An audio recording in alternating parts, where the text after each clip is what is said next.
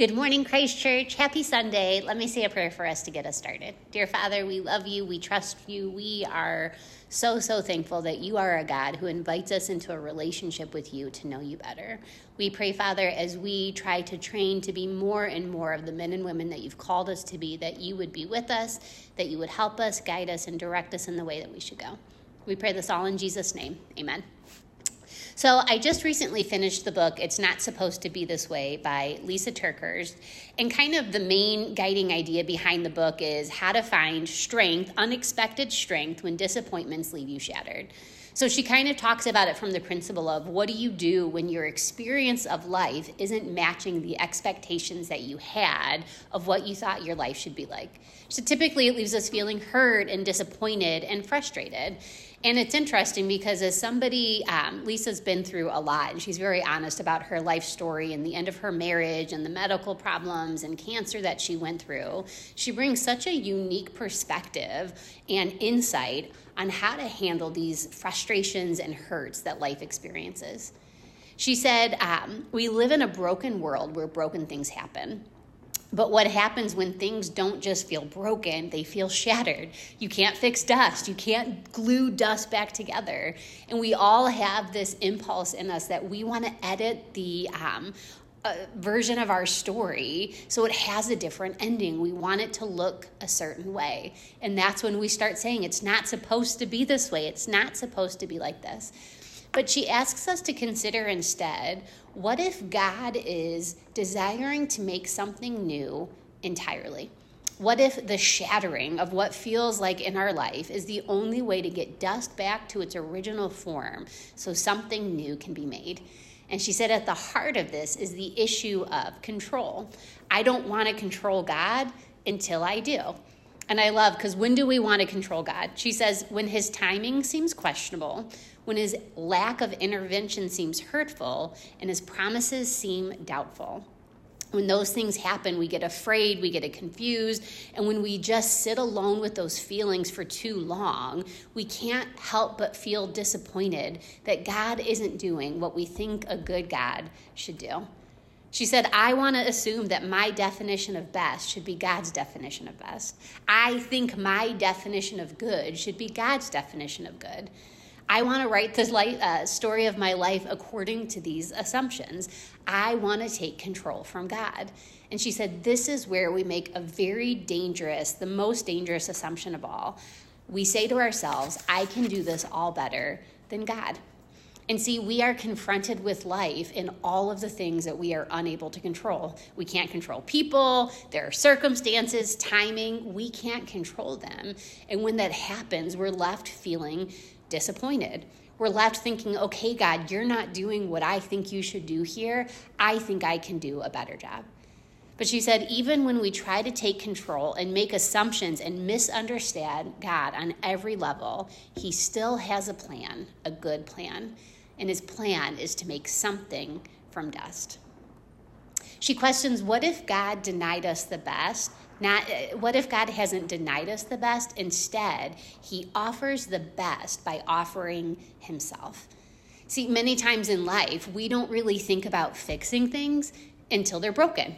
We, we don't call experts in to help us until we realize I can't fix this on my own. What I'm doing isn't working. And she said, if our souls never ached with disappointment and disillusionment, we'd never fully admit and submit to our need for God. If we weren't ever shattered, she said, we'd never know the glorious touch of the potter making something glorious out of dust, out of us. And the truth is, it never seems like a good time, right? How many hard things have we gone through our life? None of us would say, sign me up for that. It's perfect timing. Let's bring on hard things right now. But she said if we want his promises, we have to trust in God's process. And she said, What if disappointment is really the exact appointment our souls need to radically encounter God? What if that place in our life where we feel the most shattered, the most disappointed, the most hurt, it's not proof that God doesn't love me? It's not uh, proof that God really isn't good. Maybe it's the exact place that God wants to do a good work in us and through us. Maybe it's the exact place that God wants to make something new. The question is can we trust Him? In moments just like that, can we trust God? Because life is nothing but a teacher of how many things are outside of our control. And so the question becomes in that space where I realize how many things I truly can't control, can I trust that God is in control and that He's got it? I love Marcus Aurelius said, the impediment to action advances action. What stands in the way becomes the way. So many times in life we face obstacles and disappointments and hurts and struggles. But what if in each and every one of those places, they're not there to block the way forward, but there's something unique, some benefit right in the midst of it?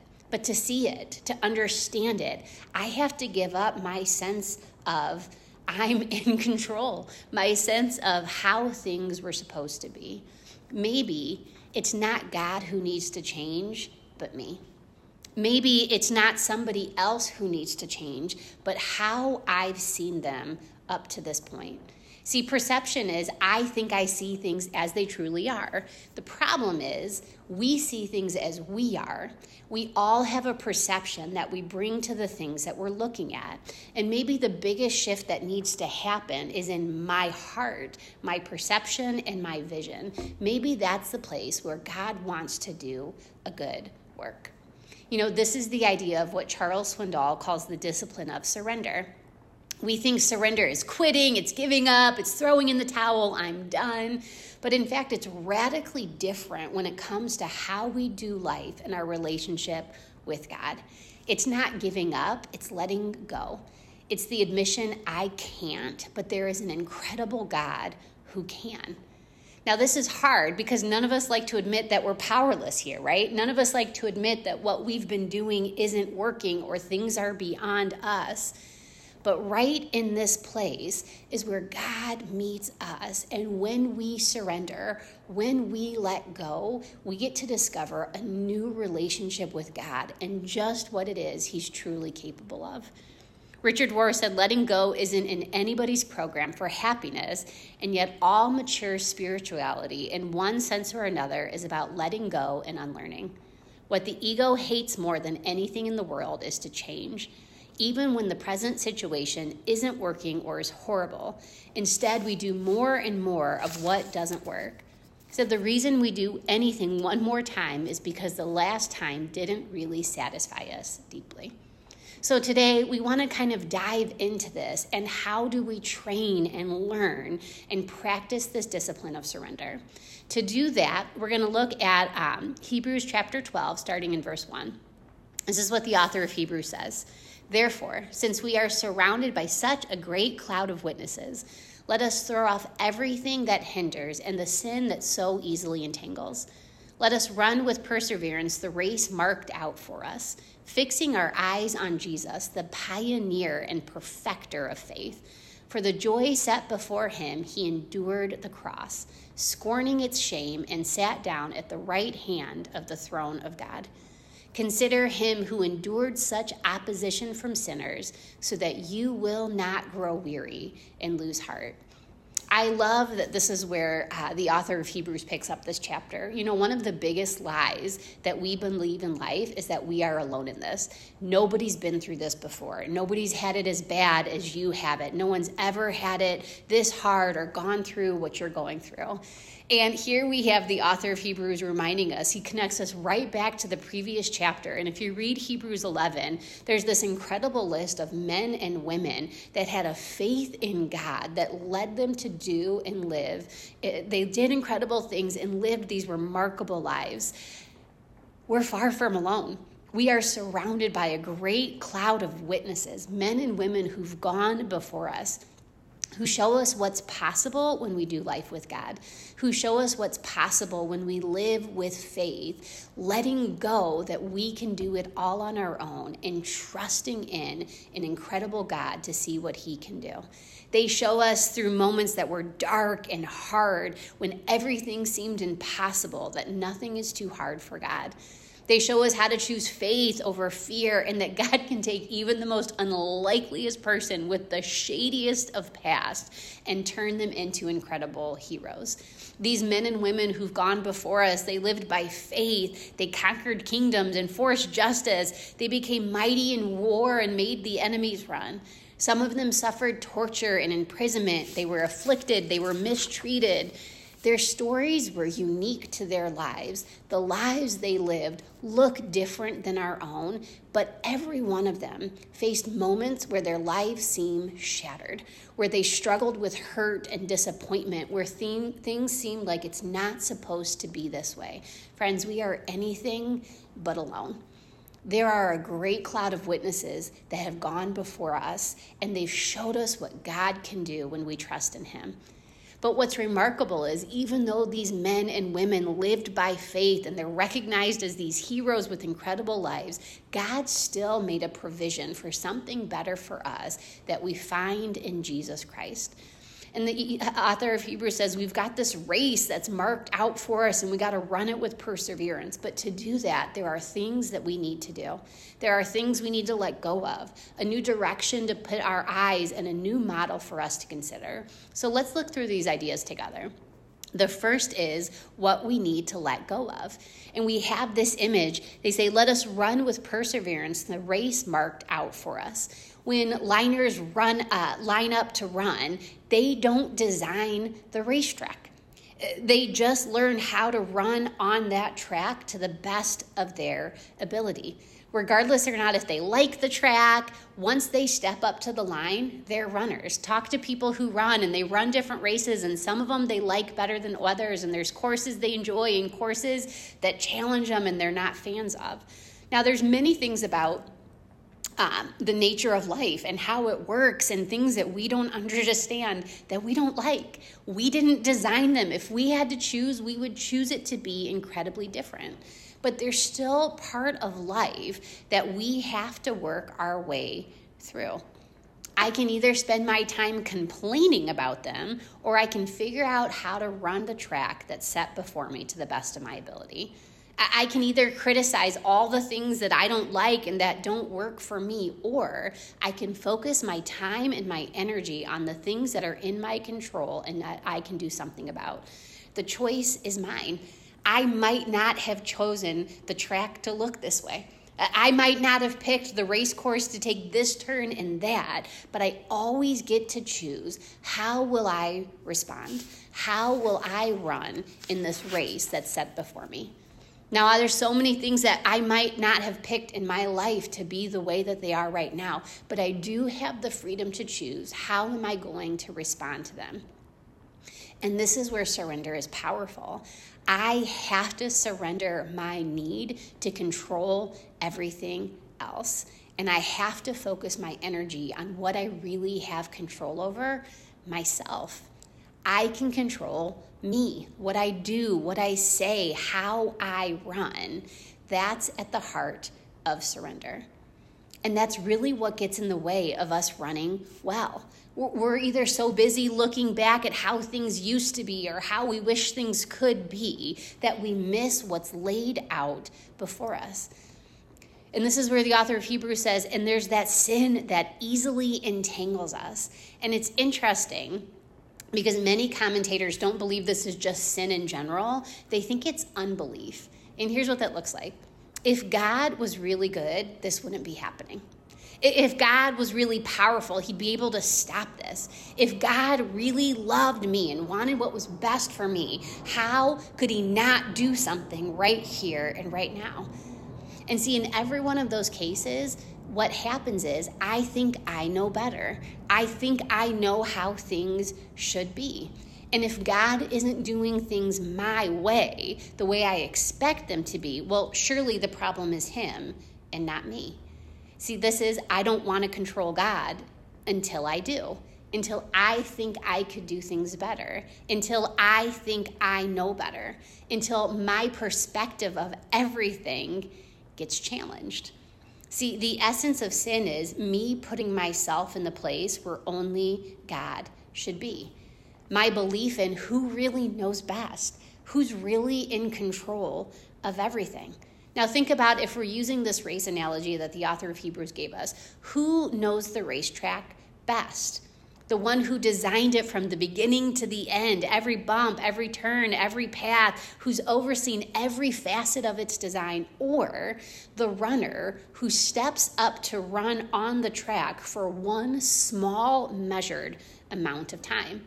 See, in that analogy, it makes sense. Like, of course, the designer of the racetrack knows better. Of course, they've seen everything beginning to end. They know better what the race looks like than the runner who's just there for one race. It's harder when it's my own life that I have to examine. My feelings, my disappointments, my hurt. In those places, what do I believe to be true about God? Do I still believe in the goodness of God right here and right now? Am I trusting more in my right now perspective of things or in the God who has been there since the beginning and created all things? In the God who has a vision of all history, all time, and all eternity. See, I think I know best what's going to make me happy. I think I know best what I need and what my people need and what life needs. But God knows exactly what is needed to grow a quality soul, not just for this time, but for all of time. I love Stephen Covey said the greatest battles of life are fought out daily within the chamber of our soul. See, perseverance doesn't happen because the road is easy. It happens because sometimes it's the only way through. You just have to keep running. How do we keep running? How do we keep the perseverance that we need to stay in the race? The author of Hebrews says we got to fix our eyes on Jesus. He's the pioneer and the perfecter of our faith. It's interesting because the verb that's translated fix here, fix our eyes, means to direct one's attention without distraction, right? There's so many things that pop up in life that we get distracted from. We're looking one way and then something gets our attention and we look the other way. If you've ever tried to uh, do something that required concentration, you've felt this before. And in life, we get distracted by all number of things. But when we fix our eyes on Jesus, he gets to be the focus of attention. We're so focused on him that everything in our life flows out of our relationship to him.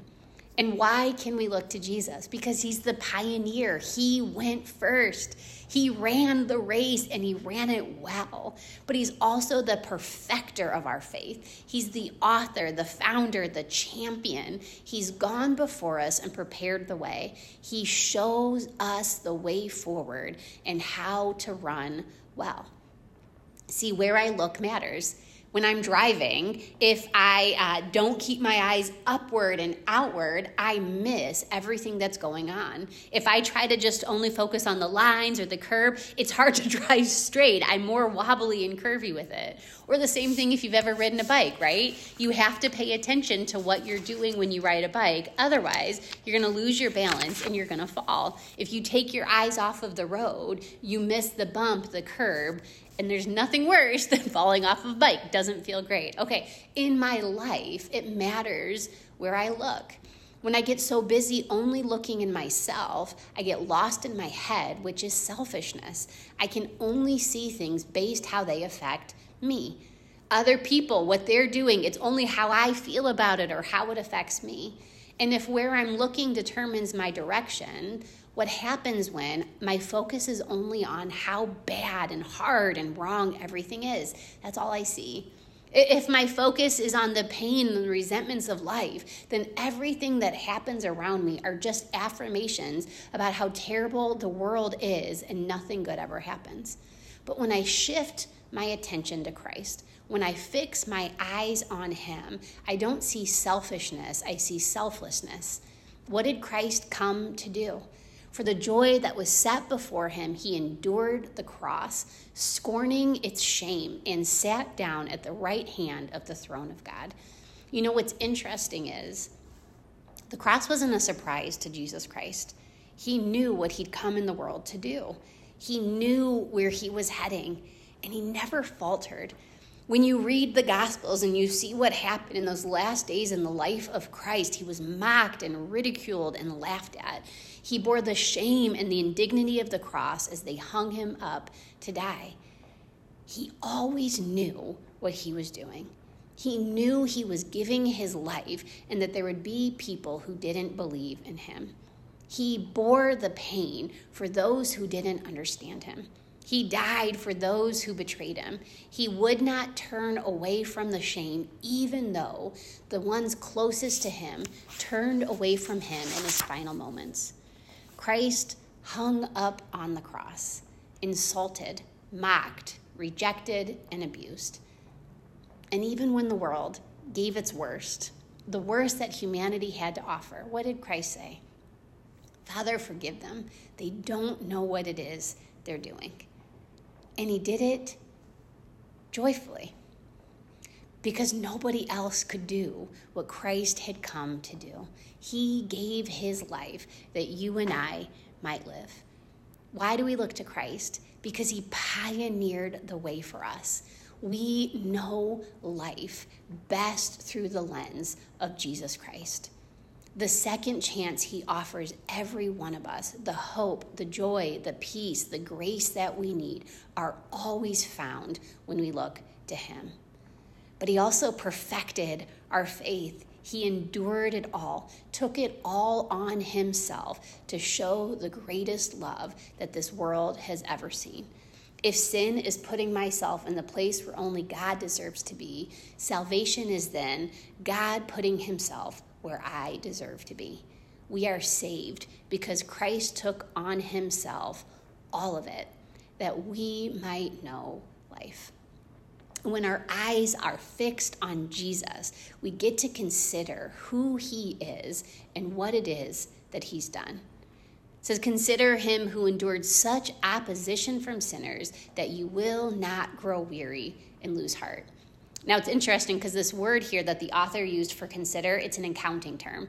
So back in the day, we would balance our checkbooks. If you're super fancy, now you go online and you do your online banking. But what you're doing is you're measuring your account of how your money is supposed to look with the bank's account. And typically, if there's an error, it's my my error, not the bank's. Right? I put something in wrong. I missed. I, I miscalculated a number or where it should be. So what happens is when there's an error, it's usually on my part. And this idea is careful, logical analysis involving comparison. So when we're considering Jesus, Jesus becomes our standard for life. When things aren't adding up, when things don't seem how they should be, it's not supposed to be this way. When I compare my life to Christ, what I'm looking for is the error. It doesn't lie with him, it lies within me. How I see things, how I'm choosing to respond. What we know to be about true about Christ is where other people are always choosing and seeking their own self-interest, their own gain, their own wants, their own desires. Christ shows us a selfless path. He came to lay down his life that we might live and he endured it all to the end. He never quit on us. There were so many places where he could have quit, where he could have given up, but that day he walked step by step, enduring it all. And friends, if he didn't quit us then, he will not quit on us today. Look, life is exhausting. It wears us down. It makes us want to quit again and again and again. The shininess wears off. The wow of things goes away. The hardness creeps in. And sometimes it feels like all the energy needed to just keep going is more than we can bear, which is why we keep looking to Jesus. Is why we consider Jesus for the strength we need to get through this day for the hope we need to keep moving day after day into the future, for the endurance we need to remember God isn't finished yet. As much as He was with us 2,000 years ago, He is with us today. And if you're wondering, maybe, maybe, just think about it from this perspective. It takes a lot of energy to try and control everything. If you ever tried to hold on to something and not lose your grip before, your hands get tired. If you've ever had to carry something heavy, your arms get weighed down by the load. It takes a lot of energy and time and mental ability to try and keep all of the balls of life in the air at the same time. maybe it's time to let go.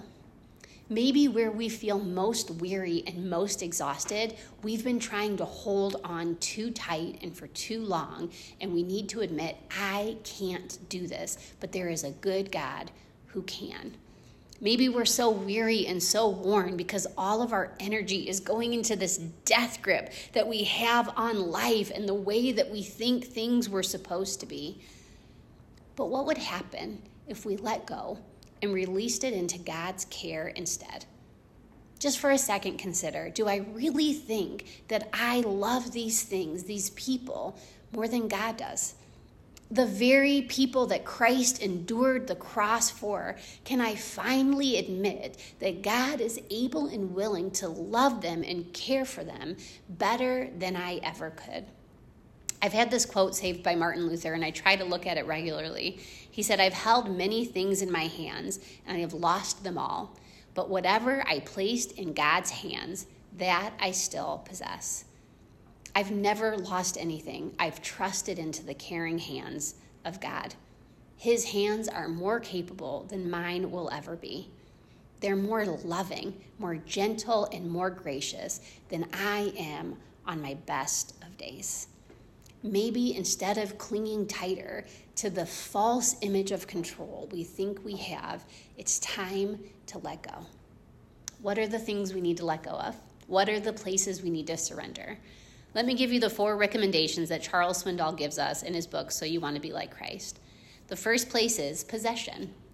So many things we think like, if I could just have this, then life will be good. If I just had this house, this car, this outfit, this image, right? The things we own but maybe I need to surrender my idea of possessions. And it starts with me looking at the things I own and say, do I own these things or do these things own me?